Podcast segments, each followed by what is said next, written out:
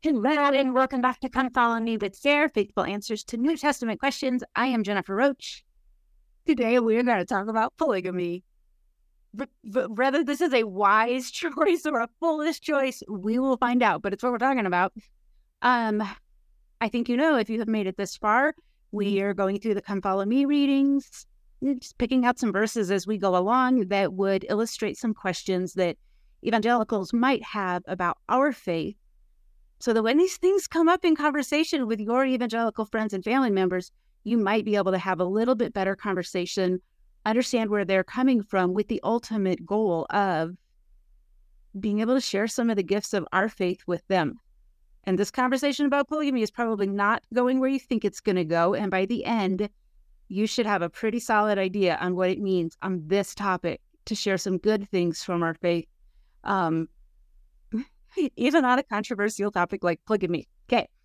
We are on week 43 of this 52 week project. I have teased you a little bit about changes that are coming for next year. I am still not ready to spill the beans, but um, we had a planning meeting about all of it yesterday. I really, really encouraged. It does not make sense to do the what do evangelicals think about um, next year as we're doing Book of Mormon year? It has to get framed a little bit differently. Um, and so we're working on that. I am not going anywhere for better or for worse. I don't know if that's a blessing or a curse, but here we are. Okay. Our jumping off point today, First Timothy 3 2. Therefore, an overseer must be above reproach, the husband of one wife, sober minded, self controlled, respectable, hospitable, able to teach. It's a lovely little list that Paul gives us, and you can understand why an evangelical friend or family member who knows anything about our faith might be like, wait a minute, like, aren't you guys disobeying this Bible verse? What in the world is going on with you? So that it could be just a good jumping in point for us. Before we start, let me set an expectation, okay? This is not an apologetic for polygamy, right? I'm not going to tell you why polygamy is good. I'm not going to tell you all of the reasons why I think it's this wonderful thing, right? That ain't, that ain't what we're doing here. We're not making a, a polygamy apologetic. But we're also not going to be afraid of the messiness of history. And here, here's where, like, I just really need to set some expectations in this episode. We are not going to talk through all of the issues that Latter day Saints struggle with regarding polygamy. One, there is no time. Two, there are people far better um, versed in all of this to talk about it. I want to give you three resources. If this is an issue you struggle with, I get it. Right? Like I've talked to a lot, a lot, a lot of people where this is heartbreak, not just in the past, but some current versions of heartbreak for them. And the struggle over this deserves respect and it deserves good resources. Number one, if you do not know the work of Brian Hales, you should. Um, he is the very best source um, for learning the history of polygamy, specifically Joseph Smith's polygamy.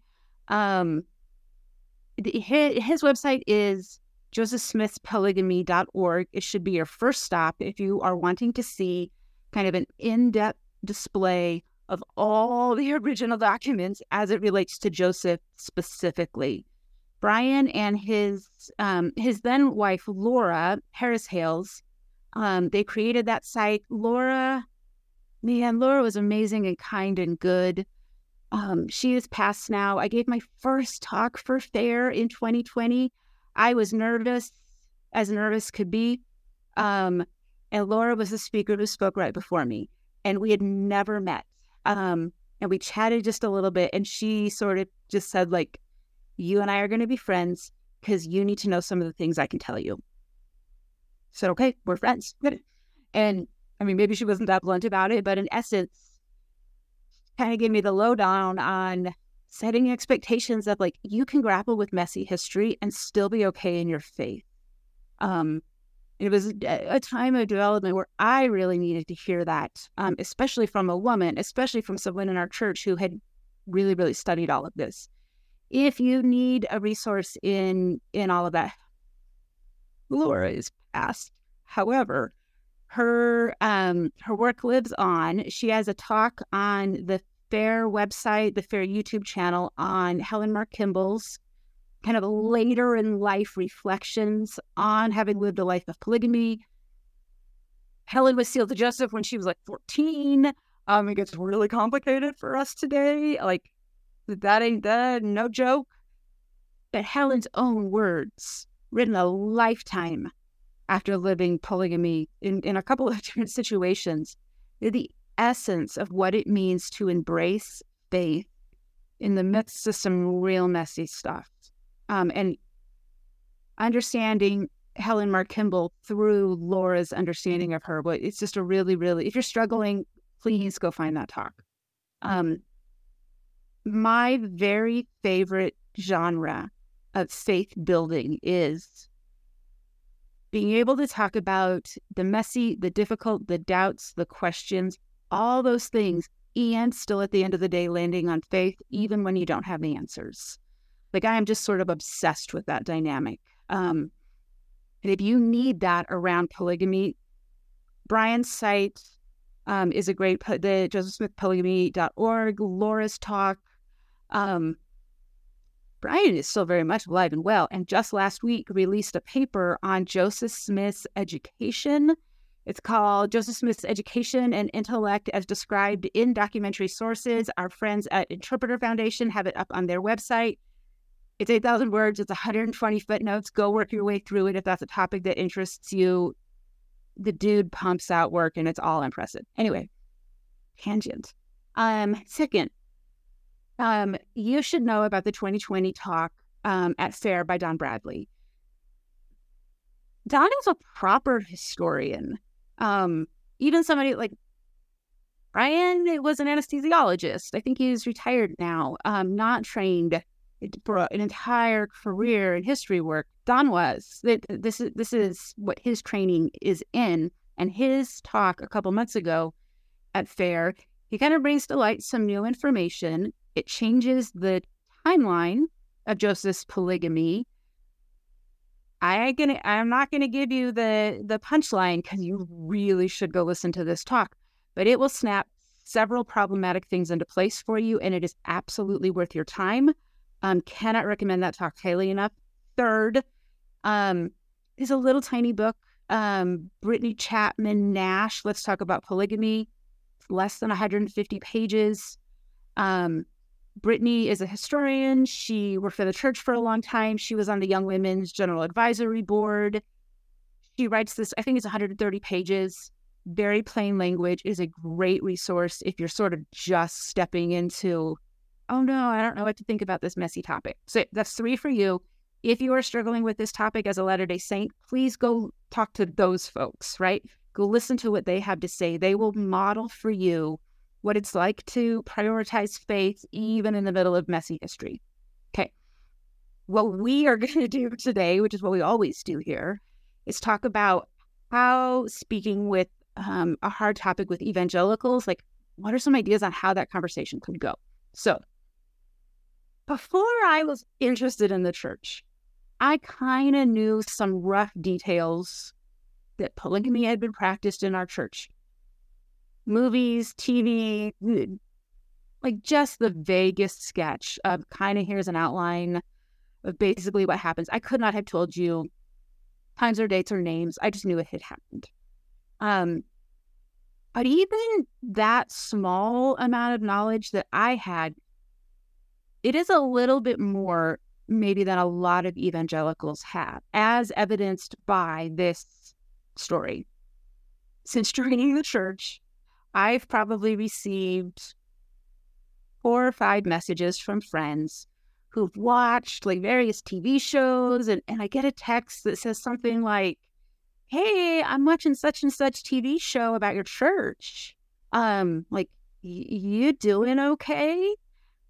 We'll kind of find out they're not watching anything about our church. They're watching something about Warren Jeffs or whatever, right? Like they conflate all of the groups. And it's understandable why they're similar name. Like I, I get why they're conflating it. Those TV shows don't particularly help them disambiguate it, to be honest. But people who worry that those issues are still happening in our church, like they're calling me to check on me, to make sure I haven't been like smuggled off as someone's plural wife. I don't know. They're doing it. they're really kind hearted. They're just like they're worried about me as a person more than the concept. I don't even think they know what to do with the concept. I would say most evangelicals have an understanding that somewhere between those two markers. My friend who who can't keep Warren Jeffs straight that like, like he's not part of our church, all the way up to me who's like, Yeah, I know polygamy happened. That's all I know. Um so when they think about polygamy, you need to know that their imaginations are populated by what they see on television and probably not the actual historical realities. But even if you could explain all of that to them, if, and, I, and I think many, if not most, Latter day Saints could talk through this issue with a greater degree of depth than an evangelical could, just because you've probably grown up in it. Even if you can do that, you still have a problem an evangelical interprets this verse in 1 Timothy to mean that all expressions of polygamy are bad for all times and for all places and for all people. And this is a terrible, terrible, terrible thing to have ever happened. They will get real squeamish if you explain that practically everyone in the Old Testament not only had plural wives, but concubines. And like, there's a lot of stuff that would not make sense in like our modern world. Um, but they will probably respond back to you as something like, well, yeah, they might have done that, but God didn't like it. God didn't allow it. They just did it. Um, and that's sort of how they how they get around that piece of their history. And it was so long ago, it doesn't really bother them. Um, you can point out that like 30% of the countries in the world still allow polygamy today. Um, they, it's just, they don't care, right? It's just, it's, it's not something that they are really going to ever be like, oh, well, yeah, I can see why your church needed to practice that for a time. That makes so much sense. I don't think that's a path that gets you anywhere. However, things are changing for evangelicals and, and have been probably for the last 25 years, pretty steeply. In 2003, Gallup does a survey. They find 7% of adult Americans thought polygamy was morally acceptable. By 2020, less than 20 years later, that number was over 20% of people who thought it was morally acceptable. And 35% of adults who consider themselves politically liberal say, yeah, polygamy is morally acceptable as long as all the adults are consenting and children are taken care of. What's the problem? You would not have seen that attitude even from um, progr- progressive, liberal political people. You would not have seen that attitude probably even 30 years ago. This is sort of the spot where I walked in to our church.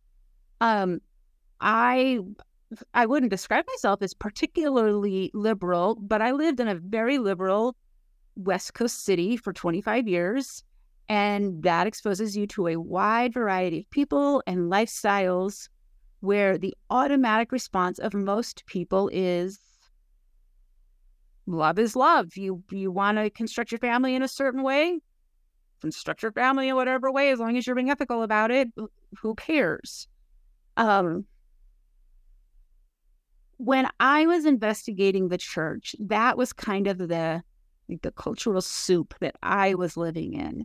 So when the issue of polygamy first came up, um, it was part of me learning about the church. My response was something like, "Love who you want to love, marry who you want to marry. Why should I care?" Um, and I was really, really, really surprised, kind of shocked actually, when the conversation came up with two women friends from church. They were members, have been members their whole lives, several generations back. I'm asking, you know, I'm just in the phase where I'm just asking like every question I have about things. And when I, you know, brought this up to them, um, what they thought about the history of polygamy in our church or, or even the issue in general, what happened was they really fell all over themselves trying to tell me how bad they thought it was right? They wanted to put lots and lots of distance between today and what was happening in the 1800s. It was, oh no, absolutely, we we do not do that, and that's not true, right? Like you can't practice that in our church. We don't do that. Um, but I was confused. My liberal cultural had, culture had taught me uh, you don't get to have an opinion on other people's marriages. That that's none of your business. Um, now I get what my friends were doing there, right? I was an investigator. I had not joined the church yet. They were trying not to freak me out and scare me off. I see the goodness in all of that and the goodness in their motivation. But interesting part, I was far less worried about the issue than they were. It, it, it, as time went on, I learned more. And there are parts of this topic that I struggled with harder than others. I, I struggled with Joseph's polyandry, his, his marrying of women who were already or getting sealed to women who were already married, right? Like I did a real good double take on that one. Um, by the way, if you struggle with that one, please go watch Don's talk, August 2023. It's on the Fair YouTube channel. That will that will help alleviate that problem for you. Um, my initial reaction to the topic of polygamy was kind of a so what what does that have to do with me? And to be honest, I really haven't moved all that far from that. I understand the problems. I understand the theological framework that supports polygamy that is still found in our church today. Um, I listened to 100 episodes of a very popular podcast talking about polygamy. Um, it, perhaps I am not the typical example here. I've said that to you on a number of topics, but perhaps I am not the typical example here. But what I've observed is that people inside the church are way more touchy about this subject than people outside of it, especially if they are people who are in any kind of big city where maybe liberal thinking um, kind of rules the day. So, all of that to say, you might actually be surprised that this conversation could go an entirely different way than you imagine. You, the day say friend, might have far more complicated feelings about this than someone outside of our faith actually does. And you're allowed to have complicated feelings here. There's plenty of help for that. Um, but you need to know that evangelicals don't really walk into this conversation with the same baggage. They just don't. So here's the other direction I want to go on this. I think sometimes we, as Latter day Saints, look at Protestants widely, evangelicals specifically, as being a people who don't really have to grapple with history as hard as we do in our church. And I mean, so we're talking about polygamy, I will use polygamy as the example here. I think there are two reasons for this. One, evangelicals are perfectly aware that polygamy happened in the Old Testament. But that was a really, really, really long time ago. Meanwhile, in our church, there are people alive today whose grandparents were polygamists. Right? Like there there's there's family stories of, of people that they knew who who were living in this life. It, there is not the luxury of saying, "Oh yeah, that's stuff that happened three thousand years ago. It didn't happen to anybody I know or I'm related to." We don't have that luxury in our church, and I'm actually kind of glad for that. And I will tell you why. Hang in there. Um, to be honest, in general, evangelicals are are fairly unaware. the Bible ends, and then there's today. And there's 2,000 years of history in there. And most of them are pretty unaware of what happened in the church, in the history, even of their church. They can tell you the high points.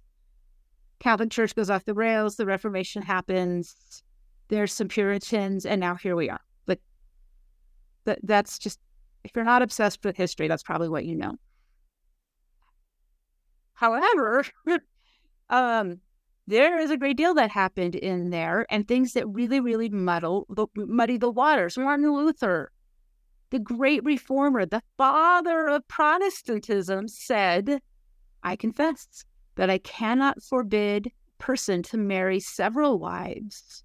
It doesn't contradict scripture. If a man wishes to marry more than one wife, he should be asked whether he is satisfied in his conscience that he may do so in accordance with the word of God. In such a case, the civil authority has nothing to do with the matter. Like that's Martin Luther advocating for polygamy 500 years ago.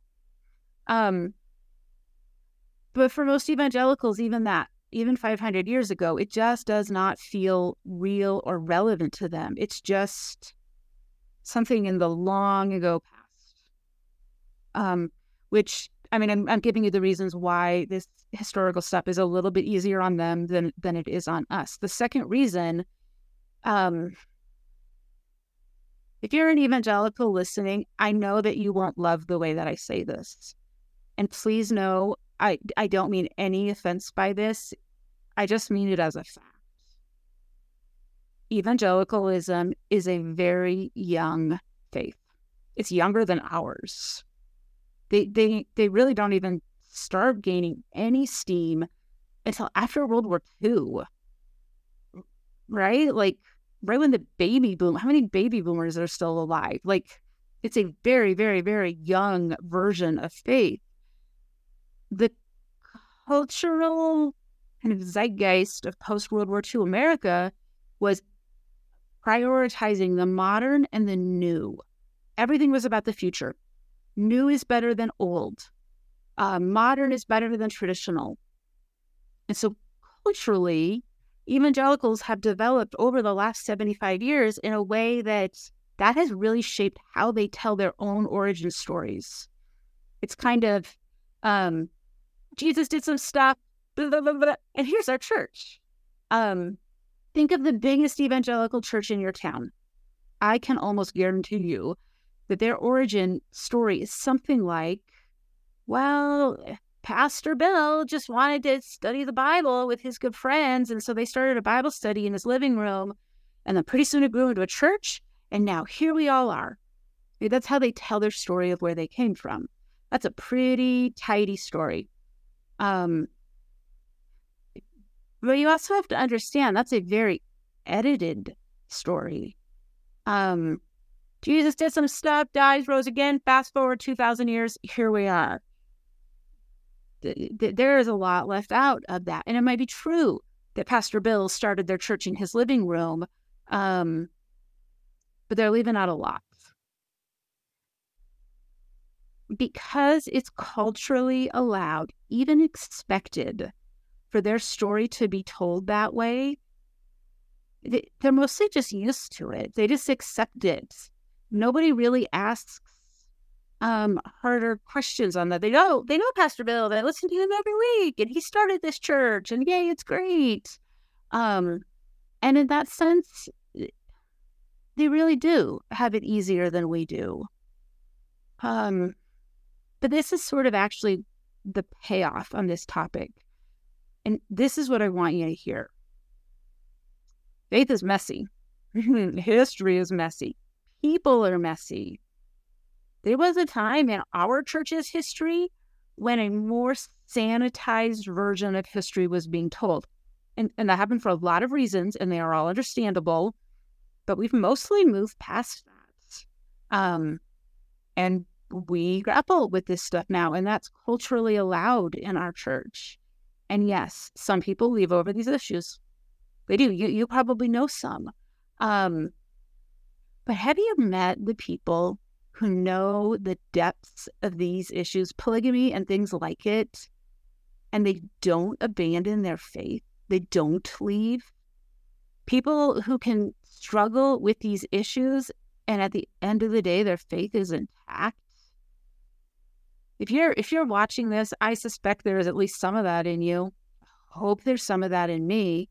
Um, you have no idea what a cultural gift that is in our church at this moment in history, right? All of the exposing of these things that are very difficult to think through, like polygamy and others, um, it has also shined a light on just because you know um, disturbing facts does not mean you have to lose your faith over it. And that, um, I need that You need that. The entire world needs that kind of faith. Um, person who goes to church and the origin story is like, hey, Pastor Bill in his living room Bible study, they don't have to develop that skill in the same way, but but you have had to. Um, they don't have to deal with the messier details. It's still obscured from their sight.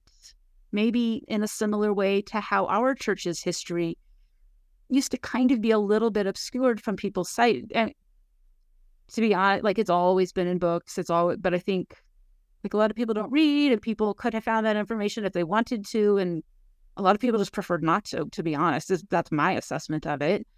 Um, but because at least in the last twenty years, probably more, people in our church have had to grapple with the messy, and that has produced a good number of folks who know how to do that. And at the end of the day, they still choose faith. I am obsessed with these people. I hope and long to be one. So, my whole point here is not even to prep you on how to have a talk about polygamy with outsiders. I don't even think that's a very interesting conversation, to be honest, unless they were particularly interested in it. A, a large number of them won't even care. Love is love. Let, let them do what they want. But there's a pretty easy pivot know, from a conversation about a really hard topic like this, polygamy, there's a pretty easy pivot into a conversation of how to keep faith alive when it's messy, when things are disappointing, when you learn facts that are shocking. Um, and the normal evangelical is only dealing with this a tiny little bit compared to what, um, I mean, honestly, what people are dealing with in our church. Not because there aren't hard issues there, there are, they don't tell their story. They don't tell their story that way yet. I think they'll get there. They're way younger than we are. They will get to that point as a faith where they're having to tell the more complex versions of their story, but they're not there yet. Um, one of the greatest gifts of our faith that you might not even see if you have been in this church your whole life, but helping people maintain faith as they wade through complex issues, that is one of the gifts that we bring to the table. Um, even if you're not encouraging your evangelical friend towards our particular faith, if you're just encouraging them towards faith in Jesus Christ, my goodness, is there a is there a greater skill that's needed in the world today? There is there isn't. Um, I hope and aspire to be able to do that for other people. I know that you do too. Okay. There, there you go. Um, th- seriously, though, if you are hurting or struggling over this issue, and I know plenty of people are, the le- resources I listed at the top of the show can absolutely help you out. Um, sometimes you see this cynical attitude from critics of the church that say, like, well, if you knew everything I knew, you would leave the church too. And that is just ridiculously untrue. Um, every one of those folks and the sources that I mentioned can can really model for you or show you what it's like to know all the details, to know all the messiest details. And and faith doesn't die because of historical details. Okay, next week, priesthood of all believers. That'll be a fun conversation. I think you will have a great time with it. Evangelicals, um, th- that's a topic that they would be interested in talking about. Okay, very good. I'll see you then.